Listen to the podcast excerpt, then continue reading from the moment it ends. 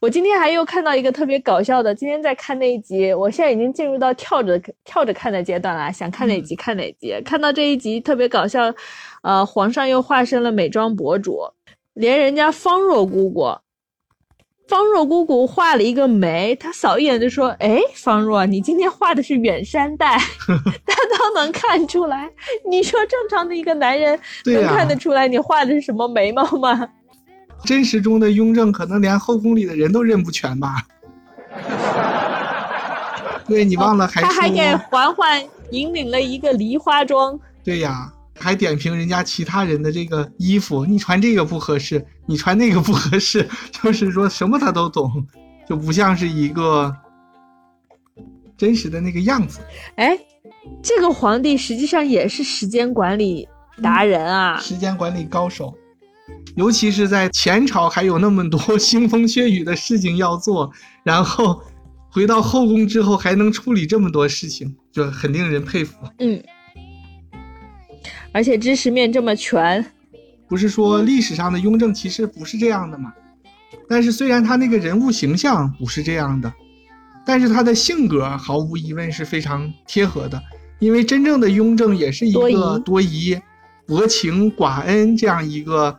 喜怒无常的这样一个人，虽然作为一个直接职业经理人，他是很合格的，批奏折批到半夜，然后早上早早就起了，但是不能算是一个好人吧？历史上的雍正，跟他这个形象还真的挺相符的，我感觉。呃，整部剧，你觉得哪一个对你来说是名场面？名场面啊？嗯。我还以为，我以为现在就要拔高了呢，正准备拔高了。呃，说死华妃，气死皇上，最后是说死太后。哎，感觉甄嬛好像都是用语言的武器在进行攻击，是吧？她就是能言善辩啊，会说真的是很厉害的一件事情。这么一想，真的几个主角都是被他说死的。而且我很意外，那个皇后。他是在皇上之后才下线的，因为我们一般人心里的感觉就是，最大的这个 boss 是应该留在最后的，是吧？应该最大的 boss 这里肯定就是皇上嘛，皇上应该是最后下线的。没想到皇上下线一集之后，这个皇后还在，还能再撑一集，这个是我之前没想到的。哦，还有还有那个安小鸟也是被他说死的呀。对呀。就说嬛嬛的这个嘴真的很厉害。我印象最深的，就是两幕戏。第一个是那个梅姐姐死了以后，她从里面往出走，就是扶着浣呃扶着那个锦溪，边走边哭边回忆。那真的很惨。哎，我觉得那个就真的那一场戏演的非常好，然后看的我是挺感动的。还有一幕就是最后一场，他说：“锦溪，我累了，扶我去歇歇吧。”两个人就慢慢慢慢晃一晃一晃，走到了床边，他就躺下了，脑子里又过了他们三角恋的这个种种的场面，大结局吧，是吧？就剧终了，剧终对，就这两个这两幕戏让我觉得印象非常的深刻，我觉得这是我心中的名场面。不是也有一种说法吗？说孙俪其实啊，不不能说孙俪，就是。甄嬛最后大结局躺在那个榻上，其实是已经死了，因为她想到的都是死去的那些人，并没有，因为她最后还活到了《如懿传》，还活到了《还珠格格》，她生命力很顽强，好不好？对呀，并且大家还见到了孙子呢。孙子，大家都说他是一个悲剧人物，当然，在他这个剧的逻辑里面，他当然是一个悲剧人物，这个是无疑的。但是放在现实层面，那么年轻。这么多的荣华富贵，享受了好几十年，那个有钱人的快乐你是想象不到的，好不好？不过看这个剧也会让我觉得说，当真的你生命中连敌人都没有的时候，其实也确实是挺孤单的。哎，最后《如懿传》的时候，他没有再接着跟他们斗吗？因为我是没有看过。他都是太后了，他不用跟斗。其实到太后，你需要斗的唯一一个人就是皇帝。那皇帝一天天的长大，他就不爱听太后的，不爱听管教。你又有的时候需要管他，还要呃一一只眼睛要兼顾一下这个后宫的事情。就像《甄嬛传》里面太后是不是经常也要跟皇帝说些什么？皇帝开始还听，对，年轻的时候还听，但是后面皇帝越来越不爱听，越来越叛逆，他就觉得皇后，呃，太后不要天天得不得得不得，他就想挣脱太后的掌控，到最后太后，太他成为太后也不是一劳永逸的呀，皇帝哪天不高兴了，他的荣华富贵也不保，所以他还是要时刻保持住自己的这个地位。他有各个眼线，宫里发生了什么，他都要知道。所以到后面，其实他他的敌人就只剩一个了，就好好把这个皇帝看好了，看好就行。就人们不是也一直都在讨论说这个剧里隐藏的大 boss、隐藏的一些高手什么的，包括端妃、静妃、苏培盛都有谈到，不是？但是我也是有一个感觉。就是这个剧里也有一个隐藏的大反派，皇上当然大家都知道了，他肯定渣男不是反派，渣男，反正就是最后的大 boss 了。但是还有一一个隐藏的大 boss，就是他的那个太后，因为皇后做的那些事，太后都是知道的，而且太后是纵容他做的。后来想管的时候，其实也也是管不及了。你看皇上他纵容的是华妃。因为一方面他真的也挺喜欢华妃的，另一方面是也有他哥哥的原因在。这个太后就是为了他们家族的这个私利嘛，为了他们家族的荣华富贵，纵容这个皇后来这个后宫里胡作非为，然后他该管的时候他也不管，后来不该管呢，他还要说上几句。前半段看的时候还会觉得这个皇后是好人，打华妃的时候就觉得华妃是唯一大反派嘛。最后华妃死了之后，他才露出他的真面目。原来他是之后反派之后的又一个大反派。但是看到最后，你就才会知道真正的这个反派，所有这个一切的乱源，就是除了皇太后之后，就是皇上。所以就我要我要开始拔高啦。所以我就是想说，他是作为这个后宫剧之始出来的。但是为什么其他的再出这些后宫的宫斗剧，就成就就远远达不到这个《甄嬛传》的这个程度呢？其实我想说的是，这个《甄嬛传》呀，它是披着一个后宫宫斗的内核，实际上它是一个反封建、反皇皇权的一个剧。它打的是一个后宫争权夺势这样的一个旗号，但是实际上干的呢，都是在追求自己的幸福。追求这个女性的独立自主，拥有自己的爱情，这样一个角度。比如说咱们刚才说的沈眉庄，她是在知道皇上背叛她之后，就是怀疑她之后，让她伤心之后，就再也没有怎么搭理过皇上了。包括甄嬛，虽然她后来又回到这个后宫，但是她回到这个后宫的目的不是为了跟你们争权夺势，争权夺势只是她的手段，她真正要做的是。捍卫自己和这个果郡王的孩子是吧？他也是出发点，也是因为爱情，而不是这个宫斗。包括华妃，她也是因为她和这个皇上的爱情，她追求的也是自己的幸福。包括皇后，她是在自己的这个追求不得，自己的这个幸福失去之后，她才走上的这这样一个迫害别人的道路。就是站在了这个封建王朝的这个这一面，然后迫害迫害其他的这个无辜的人。我们就看这里面的正派反派，凡是正派都是在追求自己幸福、追求自己爱情的人；凡是反派都是追求不成功，或者是使用了一些不正当的手段来追求自己的这个幸福的人。所以说我我为什么说这个安陵容的这个角色呢？就是为什么会在这里面，很多人会讨厌他，而且因为对这个角色的恨，还上升到了这个演员本人，就是经常去这个演员的这个微博里去对人家进行一些辱骂什么的，这个肯定当然是不好的，但也证明这个演员演的确实是挺不错的。就是说，你全剧看下来，每个人都是有自己的出发点的。只有这个安陵容，她的出发点是真正的是在认真的在宫斗，别人都是为了追求自己的幸福，她不是，她不知道她自己的幸福是在哪里，皇上也不爱她，是不是？所以她的问题其实就是原生家庭的痛，对，就是因为她不是一个这个反封建、反皇权，没有站在这个高度，是不是？亲，嗯，是的。然后，哎，我还要强烈的建议你，好，你你现在已经看完了吧《甄嬛传》是吗？嗯，断断续续看完了。好，强烈的建议你，现在可以打开《如懿传》再看一下。我可能不会看了，因为这就是我想说的问题。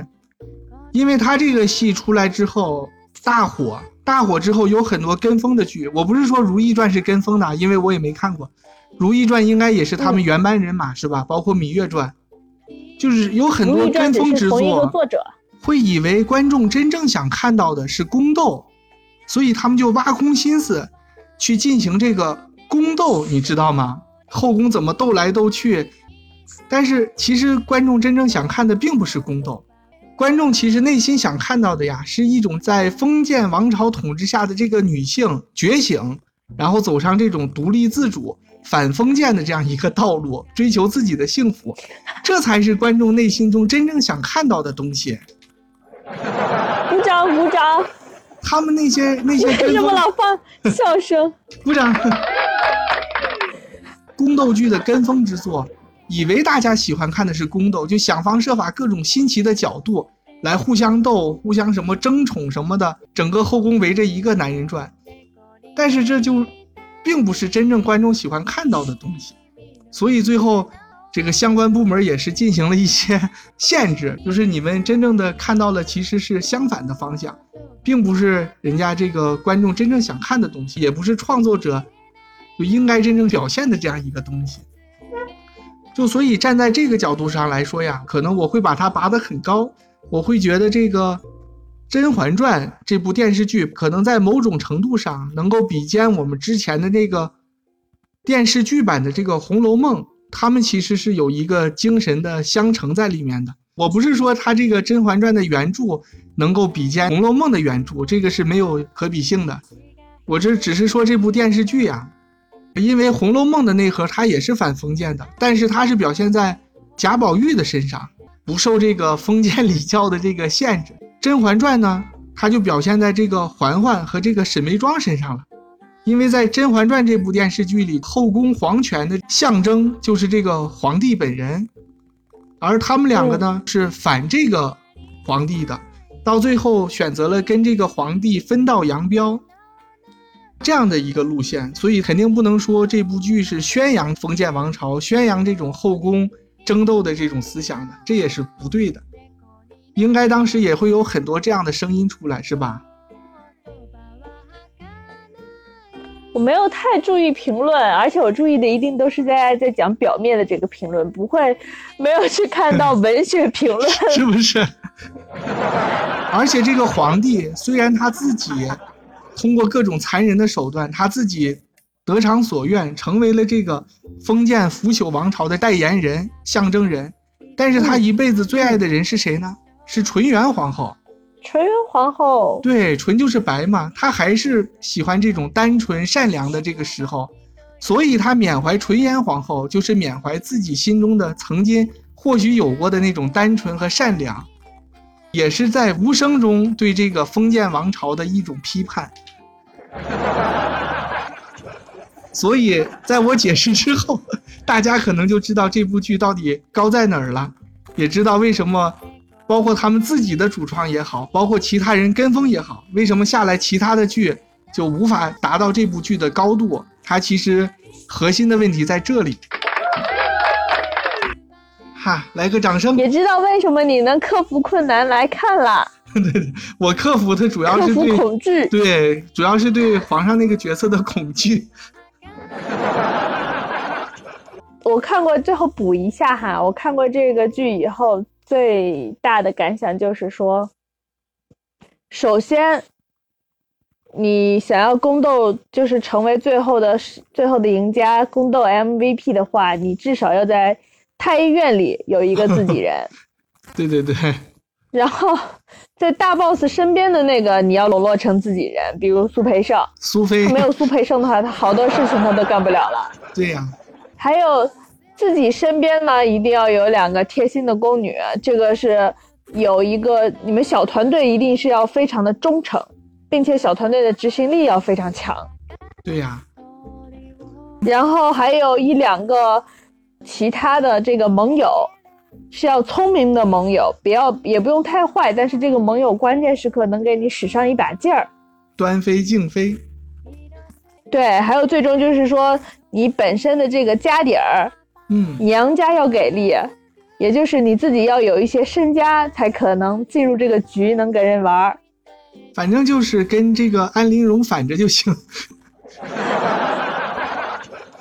安陵容，安陵容实际上她也有团队，她的宝娟一直跟到她最后，只不过是她团队这个能力不是很强，团队的人也要目光比较长远，看得透才行。你看他和锦溪姑姑一比，那锦溪姑姑，锦溪姑姑是，呃，以前纯元皇后身边都都见过，算是宫里的老人，什么都见过，所以她看事情看得比较透，而且关键时刻。你能用它去把苏培盛笼络住，这个就很高了。而且宝娟还是皇后的人，是皇后安排在她身边买通的人，就唯一可以值得信赖的其实是对方的卧底。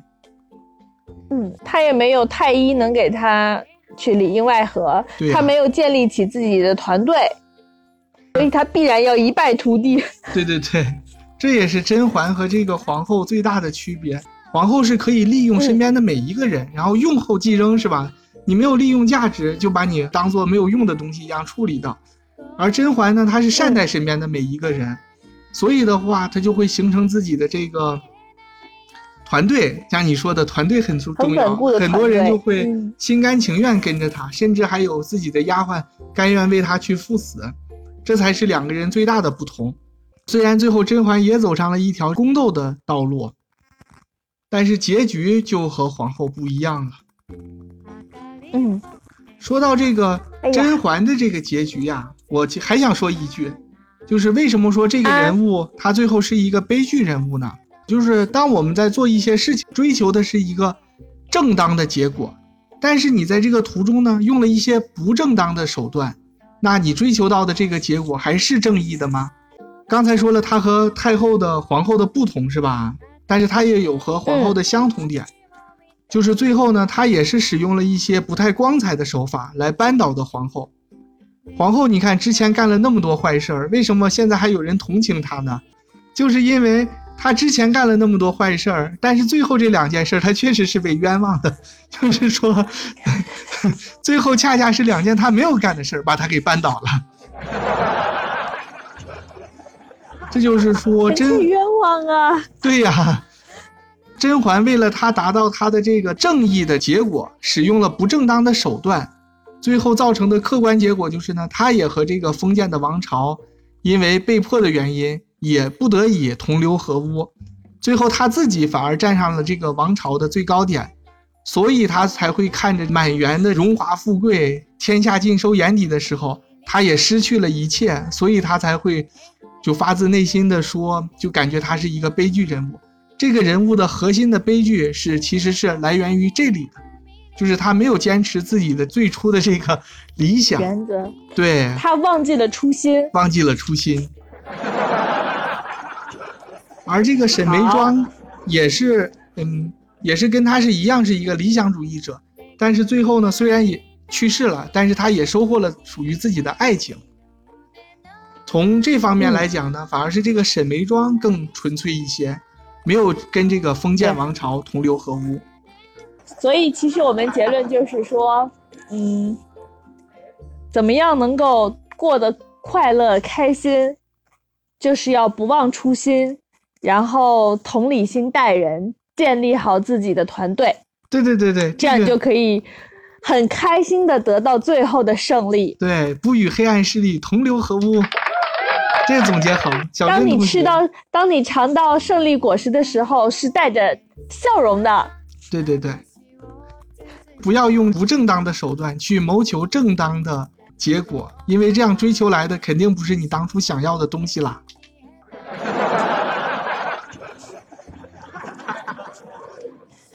好，那我们今天就在这么高的一个高地上，可以结束今天的话题。好吧。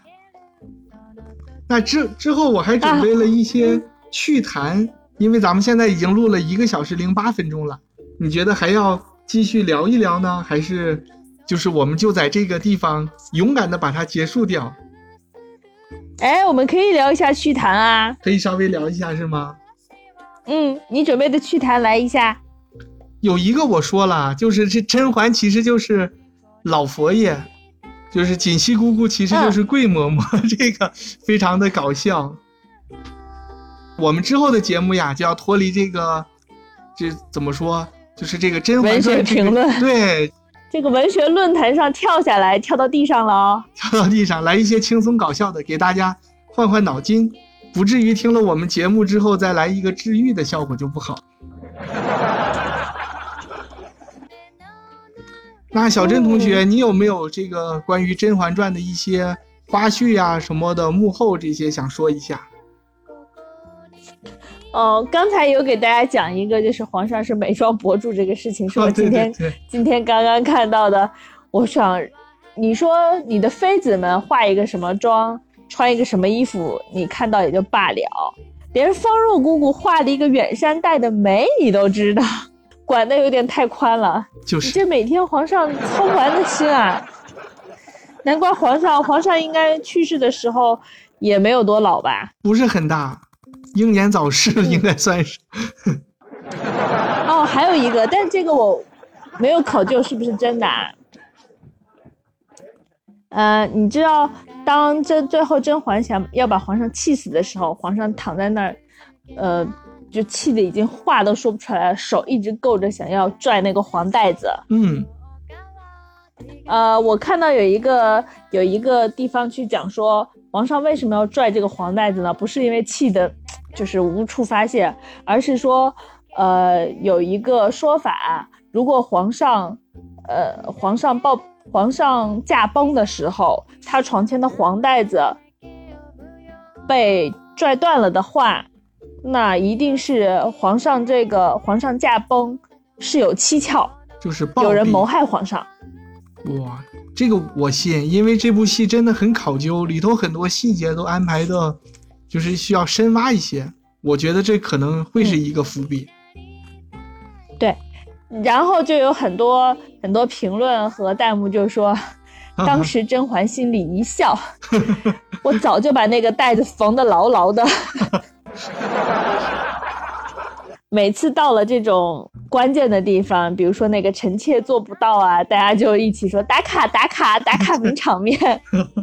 臣妾做不到，还有华妃的那什么见人就是矫情，当年在台湾哇，这引发热议呀。我以为会是他一个多重要的口头禅呢，原来就是出现过几次，整个风靡台湾，就综艺节目上全都是见人就是矫情。所以哦，你当时看的是完全根据这个台湾综艺节目看到的。对，当年真的很红，这温太医还去《康熙来了》做了一期节目，而且那个节目做的也挺好的。其实温太医刚刚进组的时候，他是礼仪老师，就是去教，还还有舞蹈老师，就去教那些演员跳舞。哎，你这么一说，温太医和谁是一对儿来着？他和曹贵人。曹贵人是一对儿，但是他和是吧？他和齐妃是前女友。啊，齐飞大家就说二哈实名制陷害人。对呀，其实人家进组是以舞蹈老师和这个礼仪老师的身份进的组，就是说教。一些搭手礼呀，什么行礼怎么的，都是他教的。但是进组之后呢，就说导演就说，那既然都来都来了，就演个角色吧，就演了一个温太医。结果温太医就火了。而他这个角色戏份还不少呢，不少呀，就好多人一辈子可能都没等来这这样一个角色，就是人家有阴差阳错之下就就红了。哎呦，真的是，就是你你每看一遍会有新的发现。总是觉得说看不完的《甄嬛传》，嗯，真的，所以我说他的这个电视剧的水平能抵得上当初这个《红楼梦》的水平，电视剧。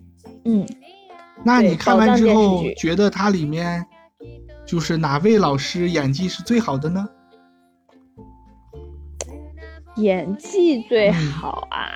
两位主角我觉得就不用说了，就陈建斌和这个孙俪，嗯因为他们是整部戏的基础，所有的人都是在他们的基础上完成的这个表演，所以他们就不用说了。你除去他们，让我说哪个人演的真好最好，我还真一下子有点想不出来。我觉得都演的蛮好的，因为我注意到，包括那种完全没有名字的小宫女，还不是这种大宫女啊，嗯，他们那些是配角，比如说曹贵人呐、或者是 来了端妃啊，他们身边的那个完全不知道名字的小宫女，在演戏的时候也还是比较准确的。嗯，镜头带到他，他只是在很后面，但是他的主子说话的时候，他就会这种，要么就是低着头，要么就是眼睛看着主子，他不会乱瞟。我就觉得感觉很对，就就是这种细节处的这些完全不知名的小配角，就真是没有名字，nobody。nobody 他都还是对，都还是非常准的，所以整个里我觉得基本上没有谁让我特别出戏，可能那个谁吧，王石他女朋友让我觉得有一点出戏，他演的看到谁呀、演的有点生硬，他是演的一个哎，那叫什么王什么王爷，就那个小敦敦亲王敦亲王妃，敦亲王妃，敦亲王是谁？嗯，造反的那个吗？敦亲王就是和和年和年羹尧沆瀣一气的那一个。哦，造反的那个。哦，那我就明白了。他说后来不是说人家这个敦亲王惧内吗？就是说什么，说平时这个这个福晋是最厉害的，管得他很严，什么什么的。这看起来意有所指呀。对 他这个戏这种的小幽默还挺多的。就第一天都去选宫女的时候，刘恋子不是也在里面吗？这你知道吗？哦，这不知道。就是那个名字，你没注意啊？我我一看就注意了，就一开始说不是一批一批的上去，就是某一批了，就说谁谁谁哪哪个地方的刘，他不是不是直接那三个字呀，就是说的刘莲子。我一听，哎，这不是作者吗？反正就是没选上，最后直接砸上去还放了这么些小巧思。对呀、就感觉很有意思，把作者也放进去了。